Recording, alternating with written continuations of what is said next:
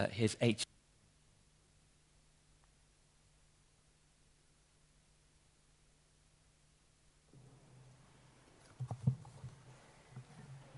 Um, the reading is taken from Luke chapter 15 on page 990 in the church Bibles. And I'm going to read the first three verses and then jump to verse 11.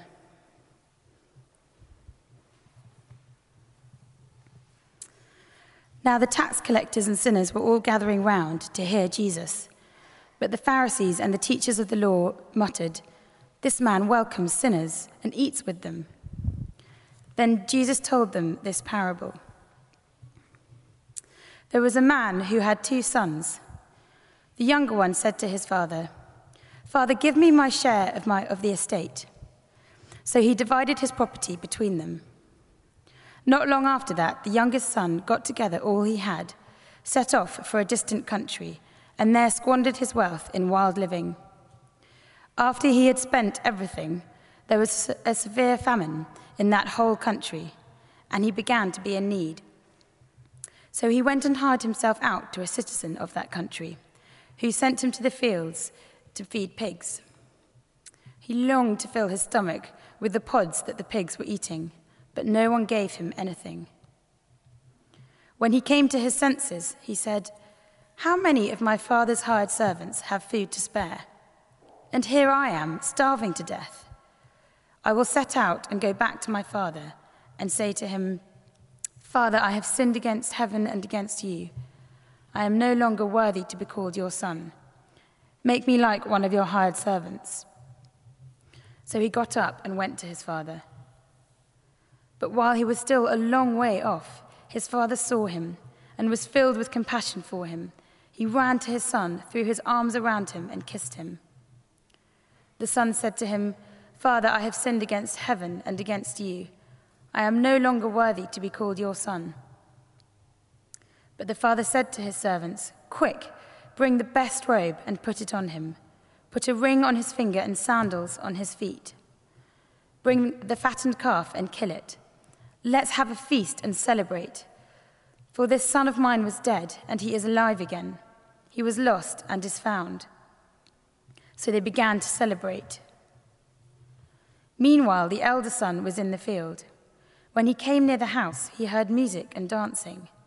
So he called one of the servants and asked him what was going on. Your brother has come, he replied, and your father has killed the fattened calf because he, was, because he has him back safe and sound.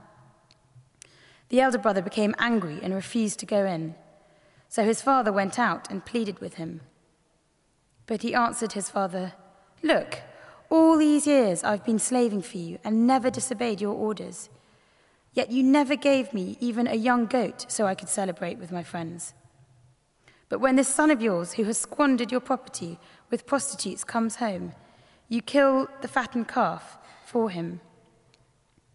My son, the father said, you are always with me, and everything I have is yours. But be glad to celebrate, but, be, but we had to celebrate and be glad, because this brother of yours was dead and is alive again. He was lost and is found.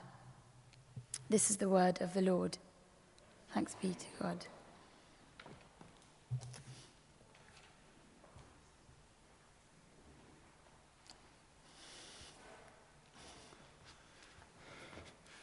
Thanks very much, H.E. I guess for most of us, when we hear the story of the prodigal son, it tends to conjure up images of a kind of footloose young reprobate who, as good as wishes his father's, father dead, and then with the cash he gets from an early inheritance, heads out on a rock and roll style lifestyle in a current context, perhaps fueled by cocaine, loose women, booze, etc until eventually he hits rock bottom, in this case, the pigsty. And then he comes back penitent, and the father, against the odds, receives him in a wonderful embrace and throws this spectacular party in his honor. And I guess for most of us, there's this theme that whatever we do, whatever we say, we're never beyond the reach of God's forgiveness. And that, of course, is a very powerful message. But I would like to suggest it's not the only one that we should find in the story or the parable of the prodigal son. So I guess my prayer today is to look at the second feature of this parable, and that is the elder brother. Jesus himself said there was a man who had two sons. He didn't say this is the story of the prodigal son. He draws our attention to the fact that there are two sons. The first of which, as we've already seen, is a character that is effectively ruled by the, the motto or the credo if it feels good, do it. Be true to yourself. And he goes on this decadent, hedonistic voyage of self discovery. And we're all familiar with that part. But actually, the second brother, the elder brother, represents the sort of, I guess, the man of moral recti- rectitude, the guy who has conformed to the social mores of the time. He's the guy, if you like, who is governed by religious observance, so called traditional devotion to um, the pillars of society, etc. And the interesting thing is that both these brothers are also depicted in the crowd that was listening to Jesus at the time. When H.E. read out the first three verses, you'll remember that Jesus was addressing, on the one hand, the sinners and the tax collectors, and then on the other, the Pharisees and the teachers of the law. Okay? And both of these people groups listening would have felt in some way kind of called or drawn to each of the two brothers. Okay? So you can imagine the sinners, the tax collectors, they're on the fringe of society. They're the wild cards, the people that are viewed with disdain by the teachers of the law and the Pharisees. And yet, on the other side of the spectrum, you've got these sort of rather self righteous, puffed up teachers of the laws and Pharisees who are viewed probably as sort of, I don't know, trying to think of the right words here, but the kind of the bigots, if you like, from the free spirits that we see in the younger brother types, either the sinners and the tax collectors. So, just to recap then, you've got these two people groups, both of whom have identification within the story that Jesus is telling. Teachers of the law and the Pharisees naturally reach out towards the elder brother, and then the wild card sinners and tax collectors towards the younger brother. And one of the lovely things about the Gospels is that we see that throughout them, the people that longed to be with and flocked towards Jesus were those wild cards, those younger brothers, the prostitute that washed Jesus' feet with her tears and with her rich scent, Zacchaeus, the tax collector that had Jesus into his home. And ultimately, it's the Pharisees, the teachers of the law, if you like, the elder brothers, those governed by, I guess, intense moral rectitude. They're the ones that eventually killed Jesus. So we as a church should probably ask ourselves, you know, where are we on this side? Are we, are we elder brothers? Are we younger brothers? Who have we got in our church and who are we attracting to us? And I know with absolute certainty that I am, um, I have an elder brother uh, in me in, in a major way, and we'll touch on that later. But anyway, so that sets the scene then. The desire, I guess, of this sermon or this spiel is to try and alert us then to the, uh, the plight and the dangers of that elder brother spirit or mindset. So we start then with this, uh, we'll call it the conclusion of Act 1, where you've had this wildcard renegade younger brother run off and eventually comes back. And against the odds, and you can imagine the Pharisees in the crowd listening to this would have been horrified that the father greets him with this run, this loving embrace. He fits him with a ring on his finger, this robe on his back, this fatted calf, all of which denote this huge, lavish, lavish sense of generosity, forgiveness, and reinstatement. The ring, as I understand from commentators, was an emblem of the family identity being restored to this younger brother. The robe would have been one of the father's special dresses or special coats that again signified his approval and restoration of that relationship with the, the wild card son. And the fatted calf, at a time when most people basically just ate vegetables, meat was a rare delicacy. So to have a fatted calf was again the symbol of, of lavish opulence. So we have, if you like, at the end, the close of, of Act 1, this party of unity and love, of forgiveness, and it's a massive, it's a massive spectacle. We can imagine that with um, all the people from neighboring states brought in, the community, servants, family, there is a big party going on with a spectacular impact. And in a way, the, the, the, the story, the parable could have ended there. And there would be um, a natural sense of resolution to it. But of course, the climax is still to come. The real theme or the meat of this story rests um, on the second act, which we'll call that of the, the elder brother. And uh, we, we see him really in, in a fairly sort of poisonous spiritual condition. And it's worth bearing in mind that uh, he's so angry or disgusted at what's going on that he doesn't go into what is potentially the greatest public event of his father's life. He hangs around outside of the party. And thus, in the same way that the father runs out to meet the younger brother and plead with him and bring him in, so he does with the elder brother. It's this initiating action of the father on both the younger and the elder brother's behalf. So the elder brother, sorry, the father comes out to plead with the elder brother to come in and get involved and celebrate. And whereupon he's really met with, I guess, a sort of a stream of bile, this torrent of pent up anger. And if you remember, the, you know, H, you read it um, with great gusto, but we saw, you know, this, this list of kind of angst you know, not even a goat. All these years I've slaved for you. Um, I've been this devoted son. And yet, the one younger brother of mine, or he even says, Look, this son of yours, he doesn't even say my brother, this son of yours, there's such contempt in that.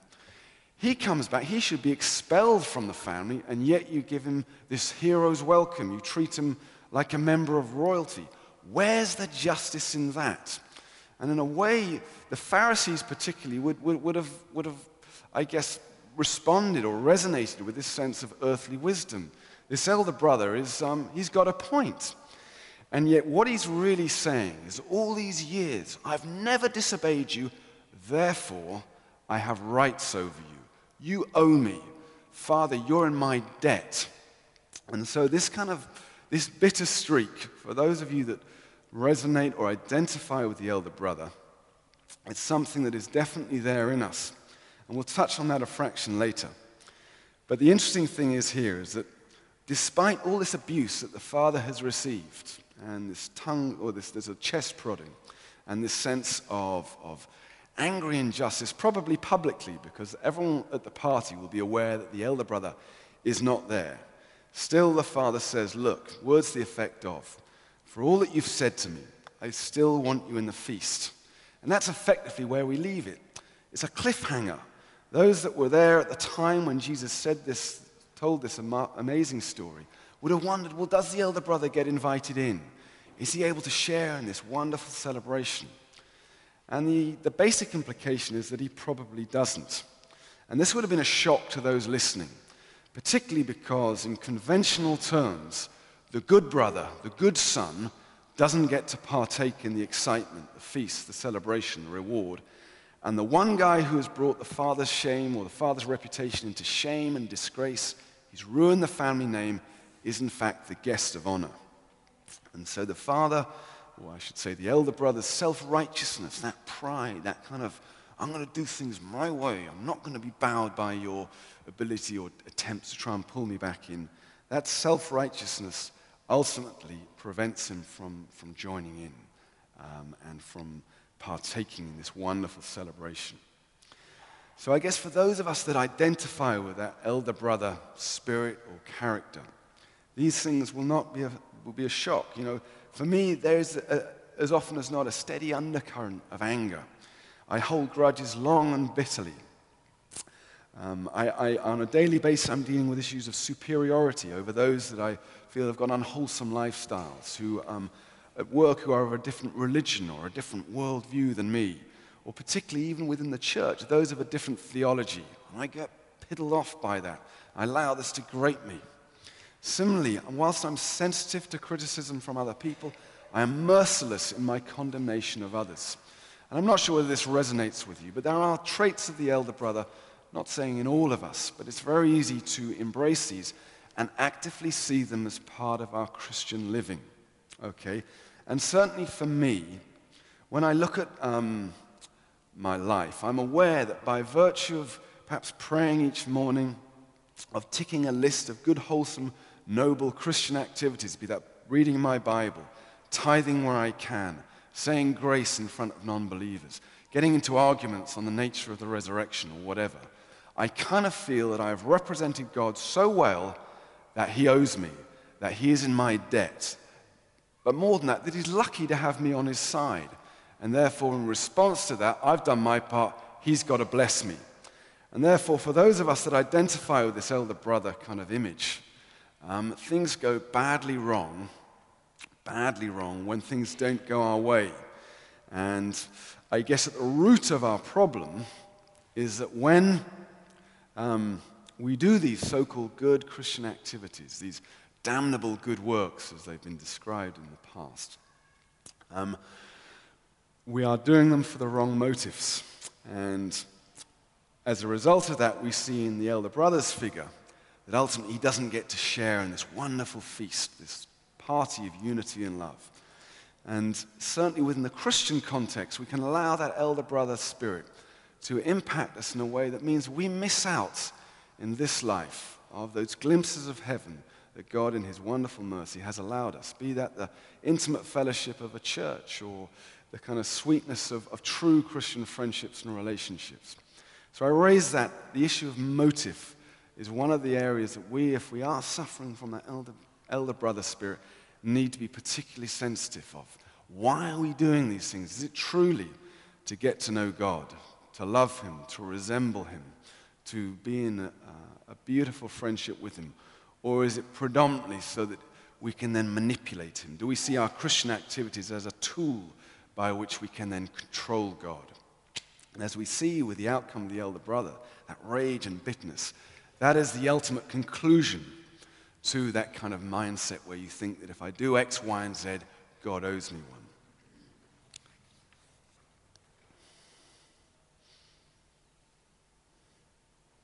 So, the interesting thing here is that we do need to learn to repent, no, not so much of the sins that we've committed, but the motives for them. To use a phrase, we need to learn to repent of things other than sin. And when we look at the Pharisees of the Bible, when they repent, they're still Pharisees.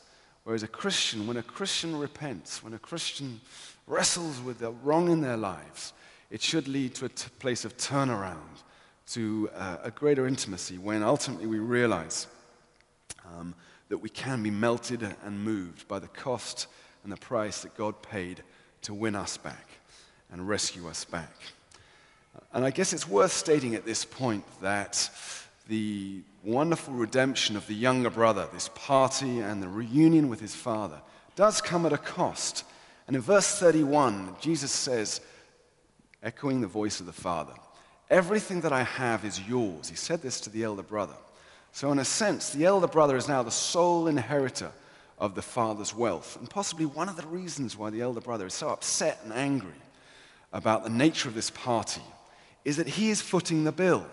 He is paying the cost for what he would rather see is an expulsion of the younger brother.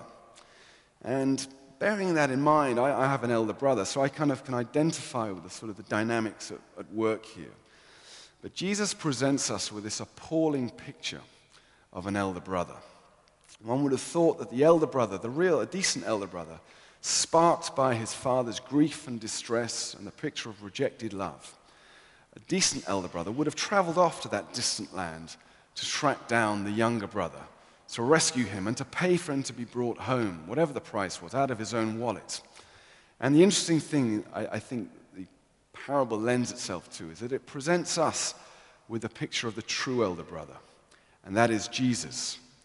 And unlike the younger brother in the parable, we do today wherever, whatever stage we're at in this journey of faith, we do have that true elder brother who did more than just wander off or run off to the far off country to try and bring back and rescue the younger brother. Actually, Jesus came from heaven to earth on our behalf.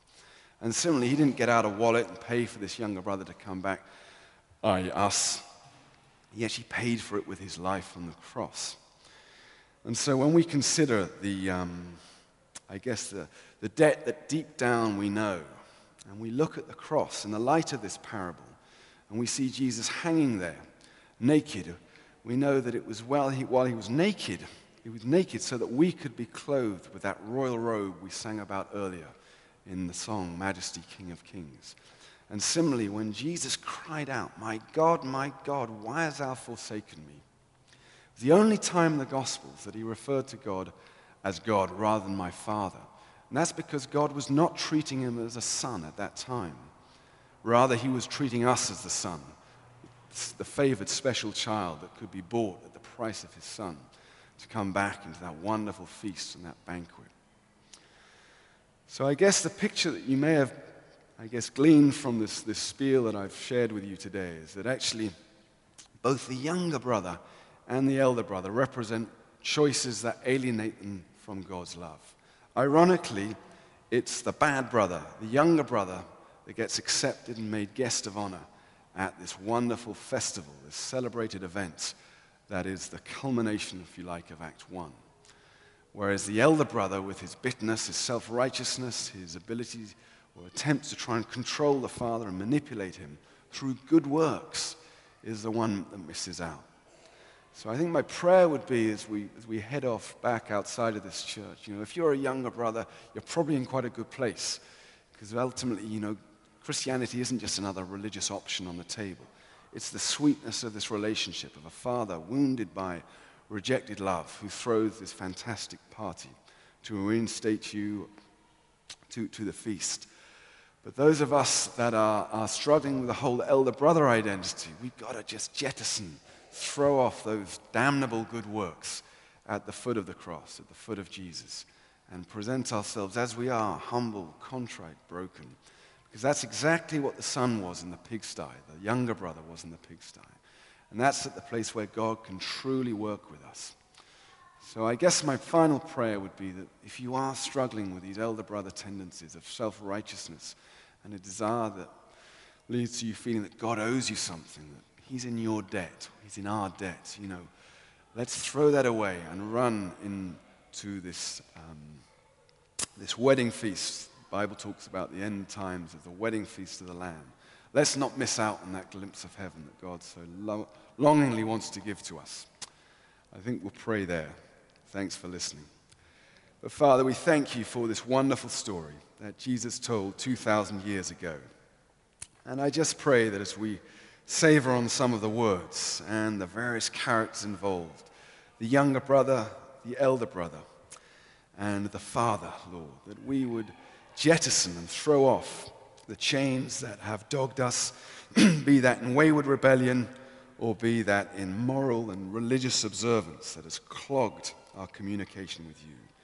Instead, Lord, we just pray that we would see you and come to you humbly and honestly for your redemption.